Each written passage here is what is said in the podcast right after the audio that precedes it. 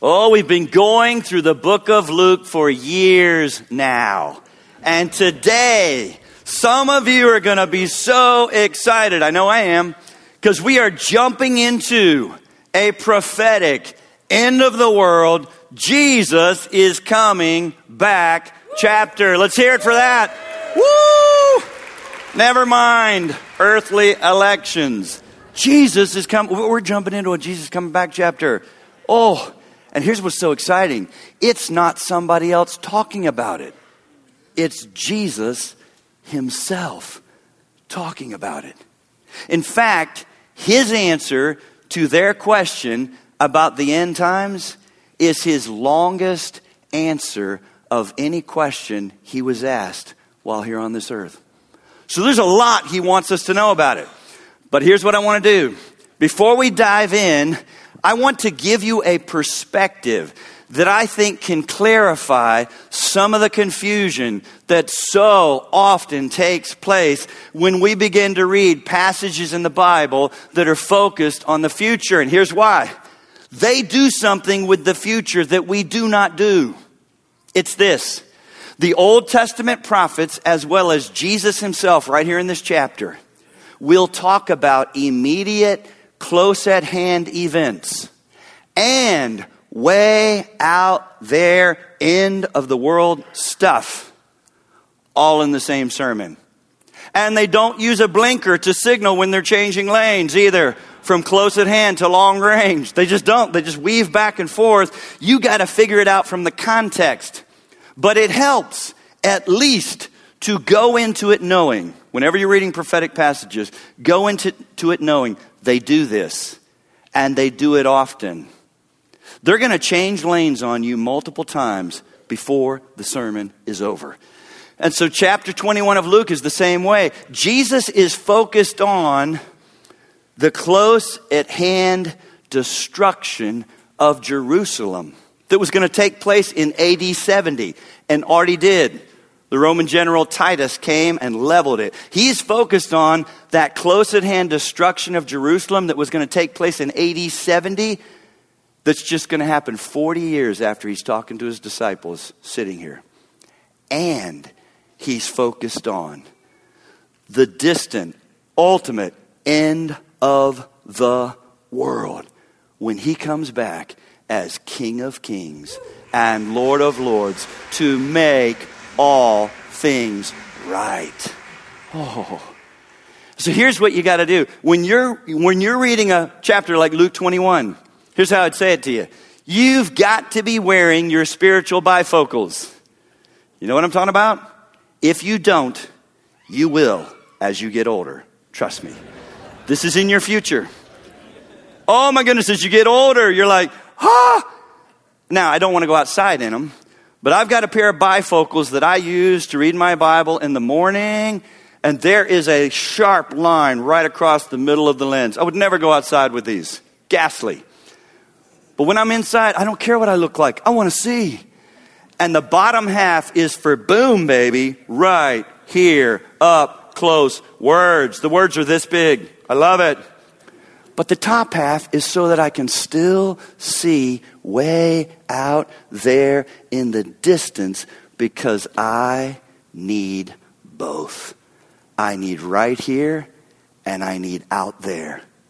Jesus wants us to see both. And because this is such a long chapter, I've divided it into two big chunks. So I hope you'll come back next week. We're going to take on one chunk today and the next chunk next next Sunday.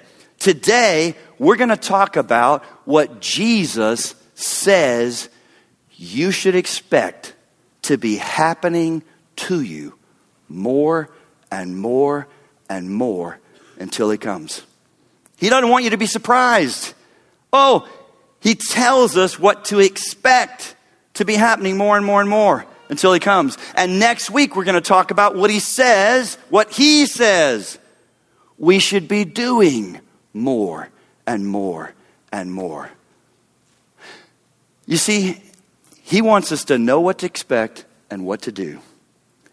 If you keep expecting the wrong things, you will stay frustrated, discouraged, overwhelmed, and wondering what in the world is going on. He doesn't want you to be surprised. He doesn't want you to be surprised.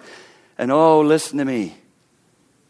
If you keep doing the wrong things, you are going to be so ashamed when you stand before Him on that final day. He doesn't want you to be surprised now or ashamed then. What a helpful sermon! Oh, he's going to tell us what to expect, what to do, so that I'm not surprised. We've got Christians that are like startled horses every other day.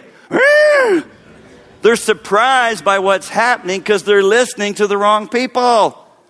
He tells us what to expect. And then we've got Christians running around like chickens with their heads cut off, doing the wrong things. What should I expect? What should I do? Are you ready? Here we go. Go to Luke 21. Go to Luke chapter 21, beginning in verse 5. Luke chapter 21, verse 5. And while some were speaking of the temple, now here's what I want you to know from context. It's still Wednesday. Oh, no, it's like longest day of the universe. He's now exiting the temple where he had a showdown with three different groups. He's leaving the temple. He's done talking to the crowds and he's stepping outside and going to have a conversation with disciples only. And they are looking at this glorious building. It was spectacular. And so that's what's going on. They're stepping outside to sit down and talk, and they're talking about the building. And he shocks them by changing directions in the conversation. He says, Oh, yeah, you think this is spectacular? Let me tell you what's about to happen. While some were speaking of the temple, how it was adorned with noble stones and offerings, he said, As for these things that you see, the days will come when there will not be left here one stone upon another that will not be thrown down. And they asked him, Teacher, when? will these things be? And what will be the sign when these things are about to take place? And he said, See that you are not led astray, for many will come in my name, saying, I am he, the time's at hand. Do not go after them. And when you hear of wars and tumults, do not be terrified. For these things, what's the word? must first take place. But the end will not be at once. Then he said to them, Nation will rise against nation, kingdom against kingdom. There'll be great earthquakes, and in various parts, famines and pestilences, and there will be terrors and great signs from heaven. But before all this, they will lay hands on you and persecute you, delivering you up to the synagogues and prisons, and you will be brought before kings and governors for my name's sake. This will be your opportunity to bear witness. Settle it, therefore, in your minds, not to meditate beforehand how to answer, for I will give you a mouth and wisdom which none of your adversaries will be able to withstand or contradict. You'll be delivered up even by parents and brothers and relatives and friends. And some of you, they will put to death. You will be hated by all for my name's sake, but not a hair of your head will perish. By your endurance, you will gain your lives. Now he's going to zero in on the close at hand upcoming destruction of Jerusalem, starting in verse 20. But when you see Jerusalem surrounded by armies, then know that its desolation has come near. Then let those who are in Judea flee to the mountains, let those who are inside the city depart, and let not those who are out in the country enter it. In that day, typically the safest place was get out of the country and into the city. He's telling them in advance, don't do that. The people who fled Jerusalem early saw it coming. You can read history, they were spared. Those that remained were slaughtered. For these days of vengeance to fulfill all, these are days of vengeance to fulfill all that is written. Alas, for women who are pregnant and for those who are nursing infants in those days, for there will be great distress upon the earth and wrath against this people. They will fall by the edge of the sword and be led captive among all nations, and Jerusalem will be trampled underfoot by the Gentiles until the times of the Gentiles are fulfilled. Today, all we want to do is what should we expect? Next day, next Sunday, we'll do what should I do? So, what should we expect to see happening? Not just happening, you guys, but happening to us more and more and more until He comes. Well, I can summarize for you like this. He hi- highlights three areas. He says, expect deception, disaster, and persecution more and more and more. Deception, disaster, persecution more and more and more. Let's jump into the first. And by the way, like, as you hear that, it's not what we would wish, is it? It doesn't match Joel Osteen's books, does it? It's not going to line up with cable television, Christian, this afternoon. Please stop all that and be informed by our Savior so that you're not so startled and discouraged. Deception, disaster, persecution. Number one, he says, don't be fooled by false teachers. He says, deception is going to abound more and more and more. It's one of the signs of the end times. Now, I'm not going to stay here long because Pastor Peter did a great message last Sunday about false teachers. But I do want you to look at verse 8 again. Look at it. And he said, See that you are not led astray. For, what's the word? Many. Many Many will come in my name, saying, I am he, the time is at hand. Do not go after them. And here's what else you need to understand that I think is part of the human problem with giving in to deception. You know what our problem is? We don't like to wait. And everything we think is supposed to happen, we think is supposed to happen quick. And so we're willing to take whatever looks like that might be it and jump into it. Something really helpful he tells us right here also that can keep you from that. Look at verse 8. He said, See that you're not led astray, for many will come in my name. Do not go after them. And then at the end of verse 9, important clarification. But the end will not be at once. These things are just early birth pangs. In other words, even as you see increase, so don't be guilty of, there's another earthquake, there's a tsunami, there's a famine, there's a, he's coming tomorrow. These are early. We've had five kids. Here, have you noticed each time I preach lately, I've been giving you the synoptic passages? Because as I study, I've been reading every gospel that talks about this sermon. So, I love it when we got more than one person telling us because they'll give a few more details. Mark and Matthew also give us this account. Mark 13, Matthew 24.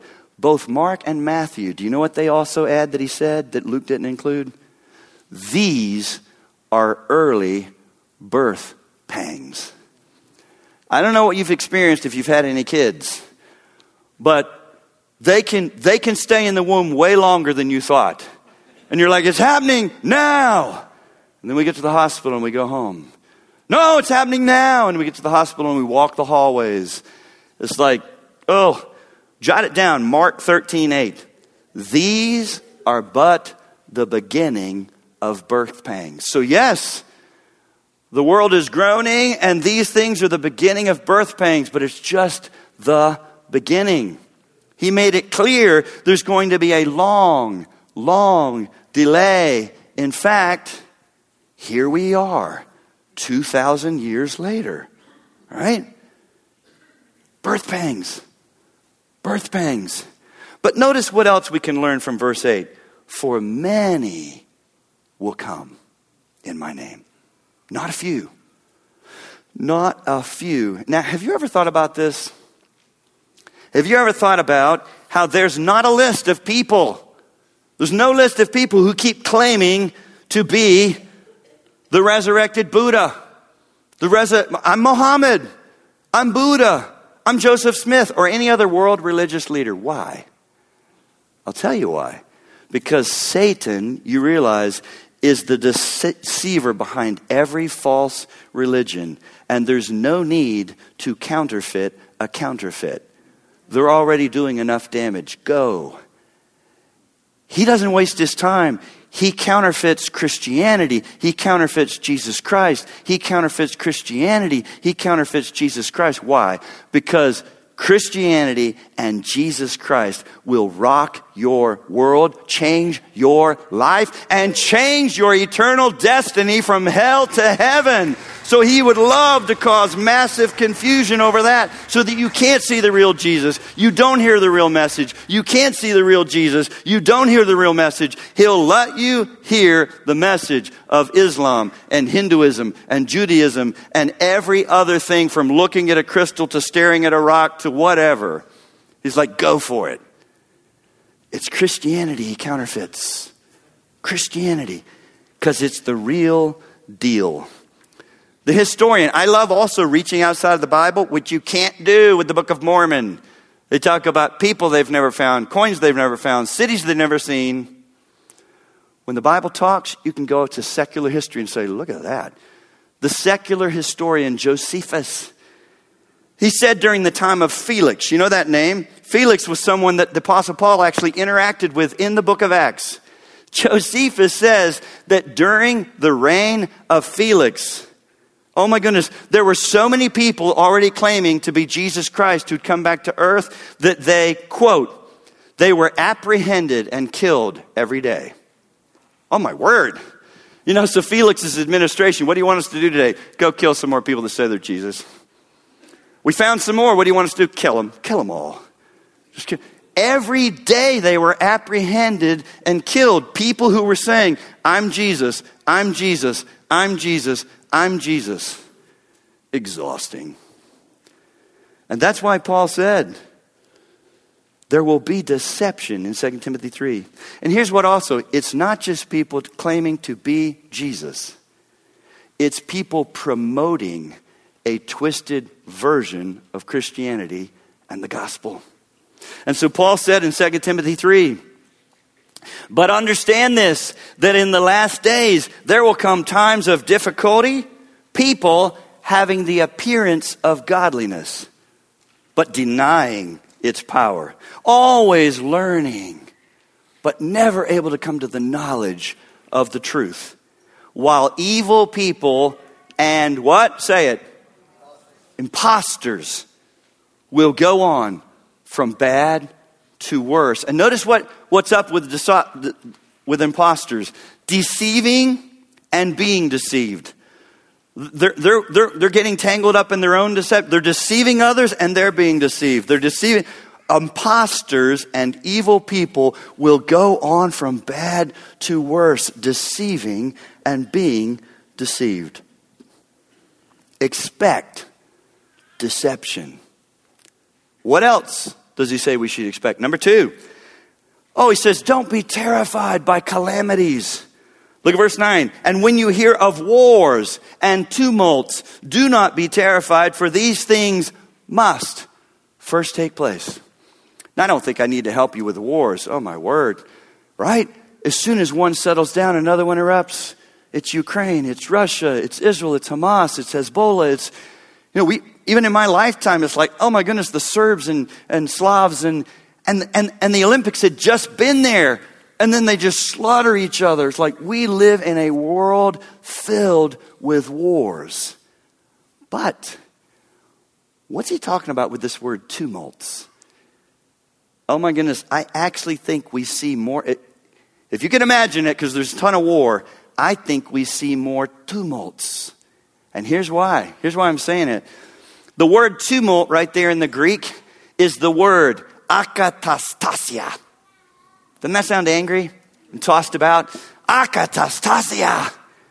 You know what that word means? Oh, the word means a time of instability that's filled with commotion, confusion, disorder, and opposition to any established authority. It's like you're watching the news, right? It's like you're, like you're looking at the news today. And I don't know about you. Sure, on a human level, it troubles me when I see what he's saying is going to happen. Do you know what comforts me? He said it was going to happen. You're like, that's stupid, Brad. It's really not. I am greatly encouraged, even if it's hard things, to know this is not random. My sovereign Savior called it, saw it, said it, and so I know He's in it with me. This is not random. This is no accident. This is not the world going off the rails. This is not, un, not a part of his plan. He's with us in it. He called it. So, yes, it troubles me when I see people just mobs breaking into stores and I see all the anger and I see all this going on in our world. And then I'm comforted when I say, oh my goodness, as I read my Bible, I don't say, I wish we had something more relevant for the times. This book is so antiquated and dated and dust. Oh my goodness, this book is relevant. This book helps me. This book frames up. This book explains. And this book gives me hope that I'm a part of what God is doing. And I'm His man for such a time as this. And He's with me. He's in control. He's with me. Disorder, commotion, confusion, opposition to any established authority. And so I know, I know it's scary to be raising kids and grandkids in this kind of tumultuous world. But I'll tell you what's comforting is that he said it was going to happen. In fact, he said it has to happen. So stay with me. It has to happen. And as it does, and would you say it's happening? Yeah. It's only moving us closer to something I am excited about that's coming next. His return, His reign, His rule, and His perfect kingdom where He forevermore vanquishes sin and sickness and Satan and hell, the deceiver, the destruction, the author of confusion, and the accuser of the brethren will be cast down and Jesus will be exalted as King and it's closer, it's closer, it's closer, it's coming. That's what we have in God's Word. Not a promise that scary stuff would never happen. A promise that He's in control of even scary stuff and is with us in it. With us in it. With us in it. But look at number three. He says, Don't be surprised by persecution. Don't be fooled by deception. Don't be terrified by calamities, disorder, unrest. And don't be surprised by persecution. Look at verse 12. But before all this, they will lay hands on you and persecute you. Okay, not a fun verse. You don't see that on t shirts or coffee mugs in the Christian bookstore. But you know what? He doesn't just throw a scary verse out there without surrounding it with some really encouraging stuff. You realize again, it's not random. Verse 12 is unsettling. Verse 13 tells you why he would allow it and that it's not random. Look at verse 13.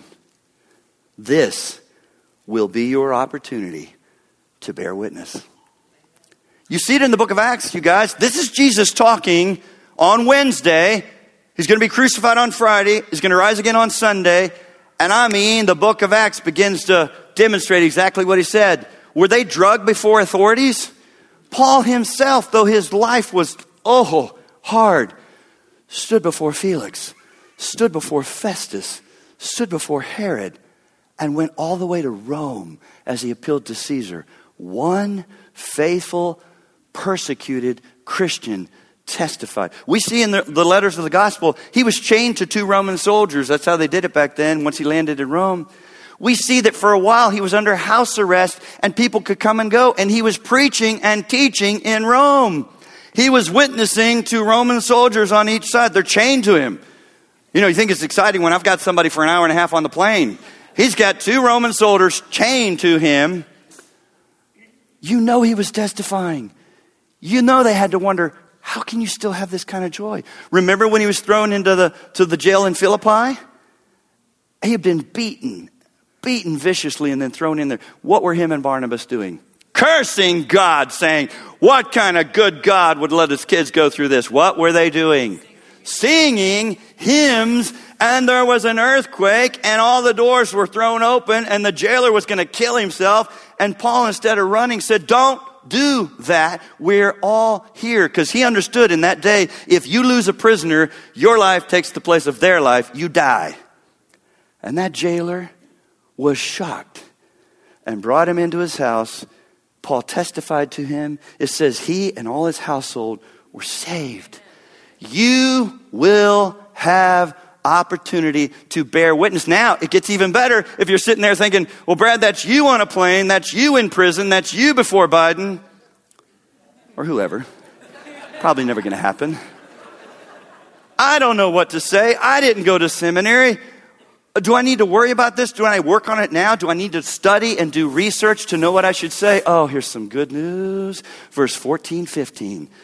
Oh, look at verse 14, 15. Settle it Therefore, in your minds, not to meditate beforehand. How to answer. If you've ever thought, I don't know what I would say. What if I'm ever said, deny Jesus Christ? Or, or defend Jesus Christ, defend the gospel, defend the resurrection, defend, how do we know the Bible's the Word of God? Oh, settle it.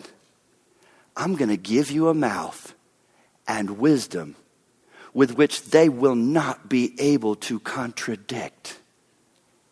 Sleep good, you guys. You will find yourself, you'll, you'll have an outer body experience. You're like, I can't believe that just came out of me. Wow, that was amazing. I'm amazed by myself. He said, I'm going to. Now, here's what I've seen done wrong with this. There are people who jerk this out of context, and this is their reason as a pastor to play golf and not study and say, Oh, you just give me the words. This is not a promise for pastors who are lazy to have a great sermon on Sunday. This is when you are persecuted and pulled before authorities and asked to give an answer in that setting, He will give you a mouth and wisdom by which people can't even contradict. Sleep good. Sleep good. Yeah, it's coming, but you'll have a chance to witness, bear witness, and He'll give you what to say. He'll give you a mouth like you haven't had. Finally, number four. So don't be fooled by deception. Don't be terrified by disasters. Don't be surprised by persecution. But oh, this is a hard one. But the Bible helps us. Repeatedly, it helps us. Do not be confused about what real safety looks like. You know, sometimes we're like, well, will, will I be okay? Will I get hurt? Will this end poorly? Uh, uh, uh is he going to keep me safe? Don't be confused about what real safety looks like. Look at the end of verse 16 again. And some of you, they will put to death. You'll be hated by all for my name's sake, but not a hair of your head will perish. Now, if you're like me, you might be thinking the end of 16 and 18 are kind of hard to reconcile. They're going to put you to death, but not a hair of your head will perish. So, which is it? Are they going to kill us or is God going to take good care of us? You ready? Yes. The answer to both is yes. They're going to kill some of us, and God is going to take good care of us. Because here's what's going on. Verse 16 is focused on physical death. Verse 18 is focused on spiritual life. Life. That's why other places it says, don't fear man who can kill the body. And that's it. Fear God who, after having killed the body, can cast your soul into hell. Oh, what you really want is spiritual life. Spiritual. In fact, they do me a favor kill me and hasten my entrance into the presence of Jesus Christ and out of this groaning, broken, chaotic world. They can't end your life. They can kill you physically, but no one can pluck your soul out of the hand of Almighty God who keeps you for eternity. That's why Jesus said in John 10, I give them eternal life, and they shall never perish. Doesn't mean you might not be killed in this world. They shall never perish, and no one shall snatch them out of my hand. Some of you know the story of Elisabeth Elliot, and you're probably thinking, Are you going to talk about her every week? Pretty much. Because I just read two biographies on her. I always loved her, but I love her even more.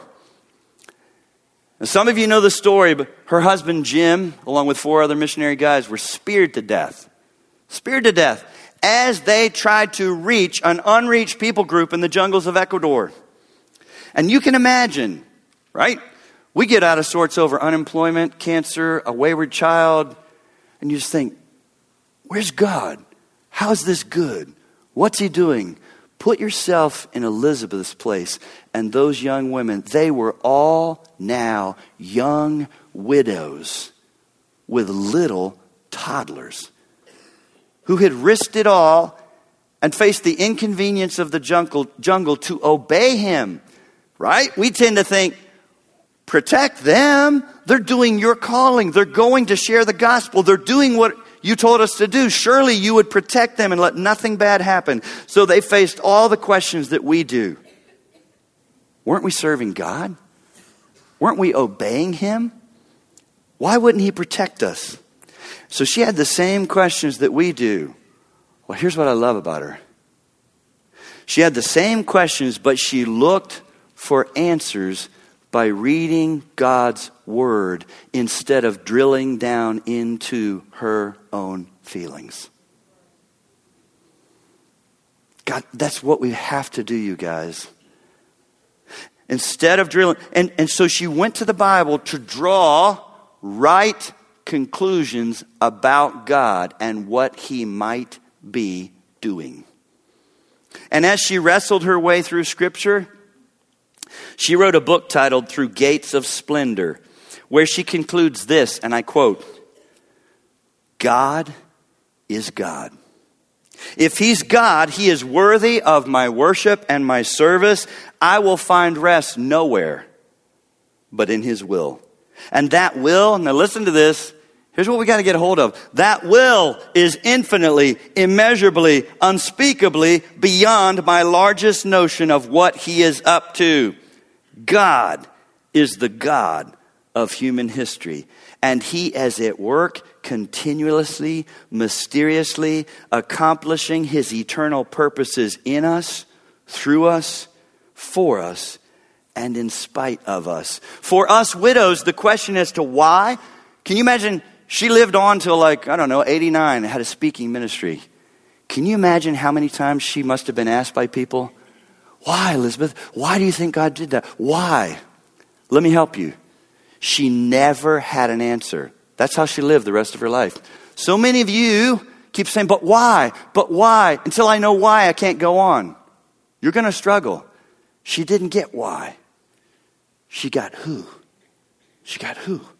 She said the question as to why the men who had trusted God should be allowed to be speared to death was not one that could be smoothly or finally answered in 1956. That's when it happened. Nor silenced in 1996. That's when she was writing this. God did not answer Job's question either. Job was living in a mystery, the mystery of the sovereign purposes of God. In 1976, I don't know if you've heard of a conference called Urbana. They would do it like every so often. Huge. She was the first female plenary speaker at that conference in 1976. The theme of the conference was Declare His Glory Among the Nations. And she'd been asked to bring a message titled The Will of God. 17,000 Christians are attending this, mostly college students. And she talked in her message about that night in the jungle. And she talked about five missionaries and their wives and little kids gathered around the kitchen table in their jungle hut, singing together the hymn, We Rest on Thee, our shield and defender. That's what they sang together the night before the men had decided to go. And then the next morning, those five missionaries went out and were speared to death immediately. And when she said that, the crowd grew awkwardly and painfully quiet, just like it is here today. And she went on to say, quote, they were speared to death in the midst of obeying God. So what does that do to your faith? Does it demolish it? A faith that disintegrates is a faith that was not resting in God Himself. You were believing in something else less than ultimate. You were believing, here's what we do, in your own neat little program of how things are supposed to work. See, we have, we have an aberrant theology that's on TV and in best selling books, and it, and it rumbles in our own heart. If you have real faith, you do not face hard things. That's how you avoid hard things. Faith is what gets you the victory, the blessing, the protection. It's not what the Bible teaches. It's the same thing that you see in Hebrews. Some of you might know, oh, Hebrews 11 is that great hall of faith. All the men and women that by faith did great things for God. But sometimes people don't keep reading far enough, they stop too soon. Uh, for the sake of time, we won't turn there. Wait a minute, I think we might have time. Go. Hebrews 11. Hebrews 11. I'd not planned to do this. I hope this doesn't go poorly. Hebrews 11, because, oh, it's nothing like seeing it. It's towards the back of your Bible. Hebrews 11, beginning in verse 33. Hebrews 11, beginning in verse 33 who through faith conquered kingdoms, enforced justice, obtained promises, stopped the mouths of lions, quenched the power of fire, escaped the edge of the sword, were made strong out of weakness, became mighty in war, put foreign armies to flight. We're like, sign me up. I would love to be a part of that. Use me like that.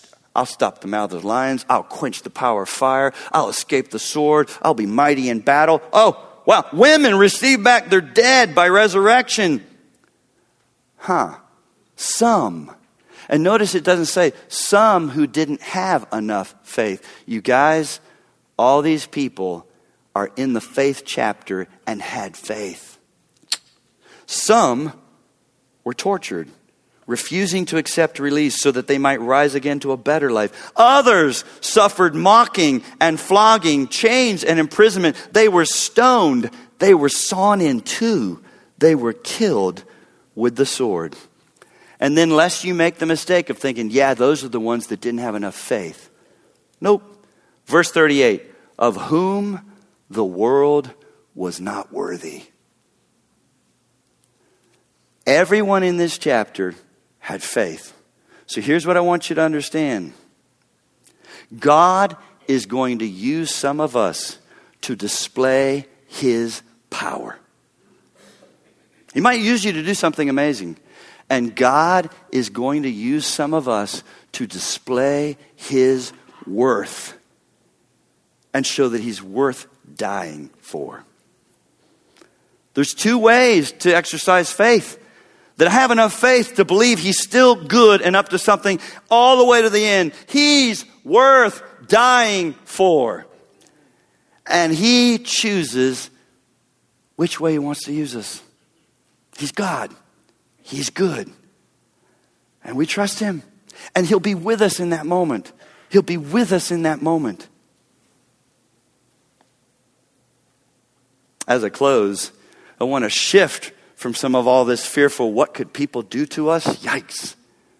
Oh, listen to me.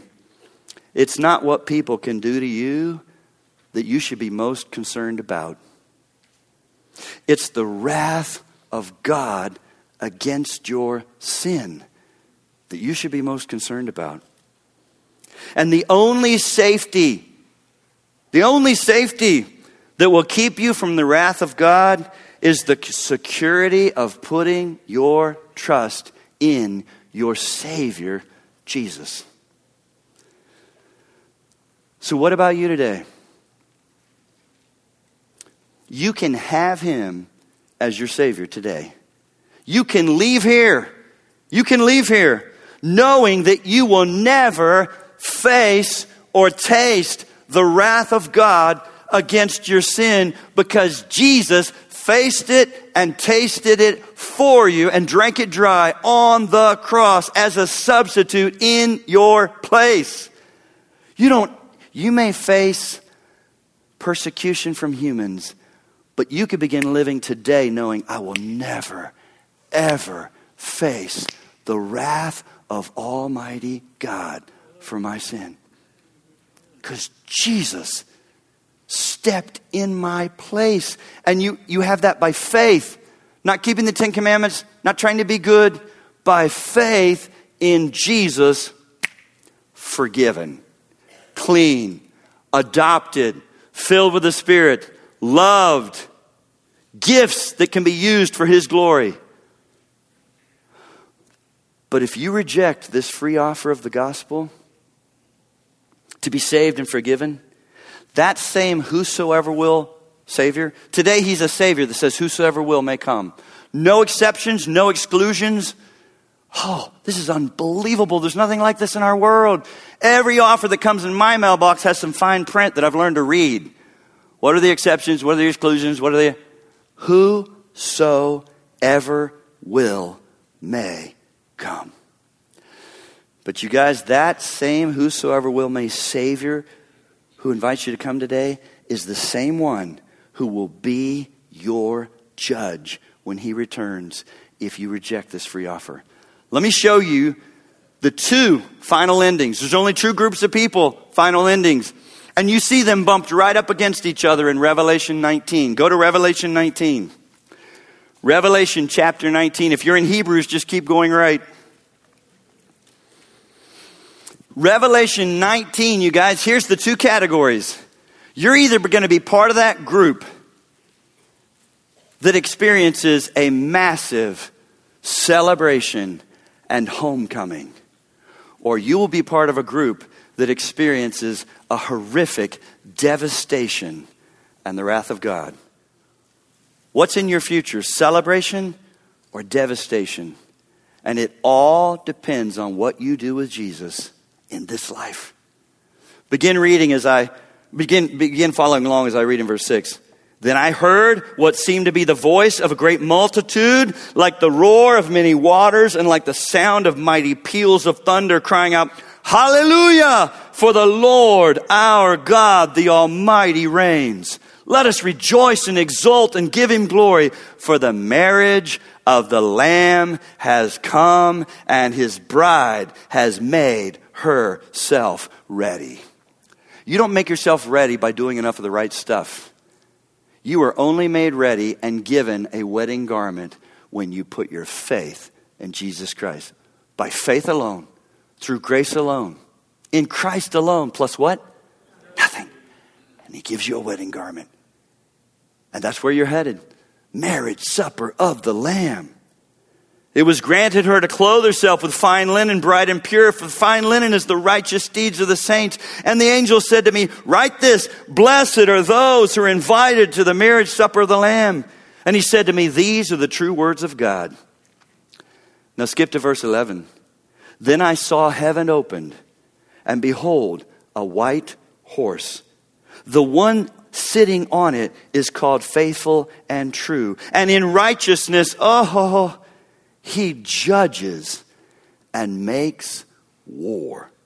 His eyes are like a flame of fire, and on his head are many diadems. And he has a name written that no one knows but himself. He's clothed in a robe dipped in blood, and the name by which he is called is the Word of God. Who is this? Jesus and the armies of heaven, arrayed in fine linen, white and pure, were following him on white horses. From his mouth comes a sharp sword with which to strike down the nations, and he will rule them with a rod of iron. He will tread the winepress of the fury of the wrath of God the Almighty. On his robe and on his thigh, he has a name written. Say it King of Kings and Lord of Lords. Oh, child of God, remember who you are and where you're headed. You're engaged. Someone loves you. Someone's preparing a place for you. And He's with you right now in it. Oh, let's understand what to expect.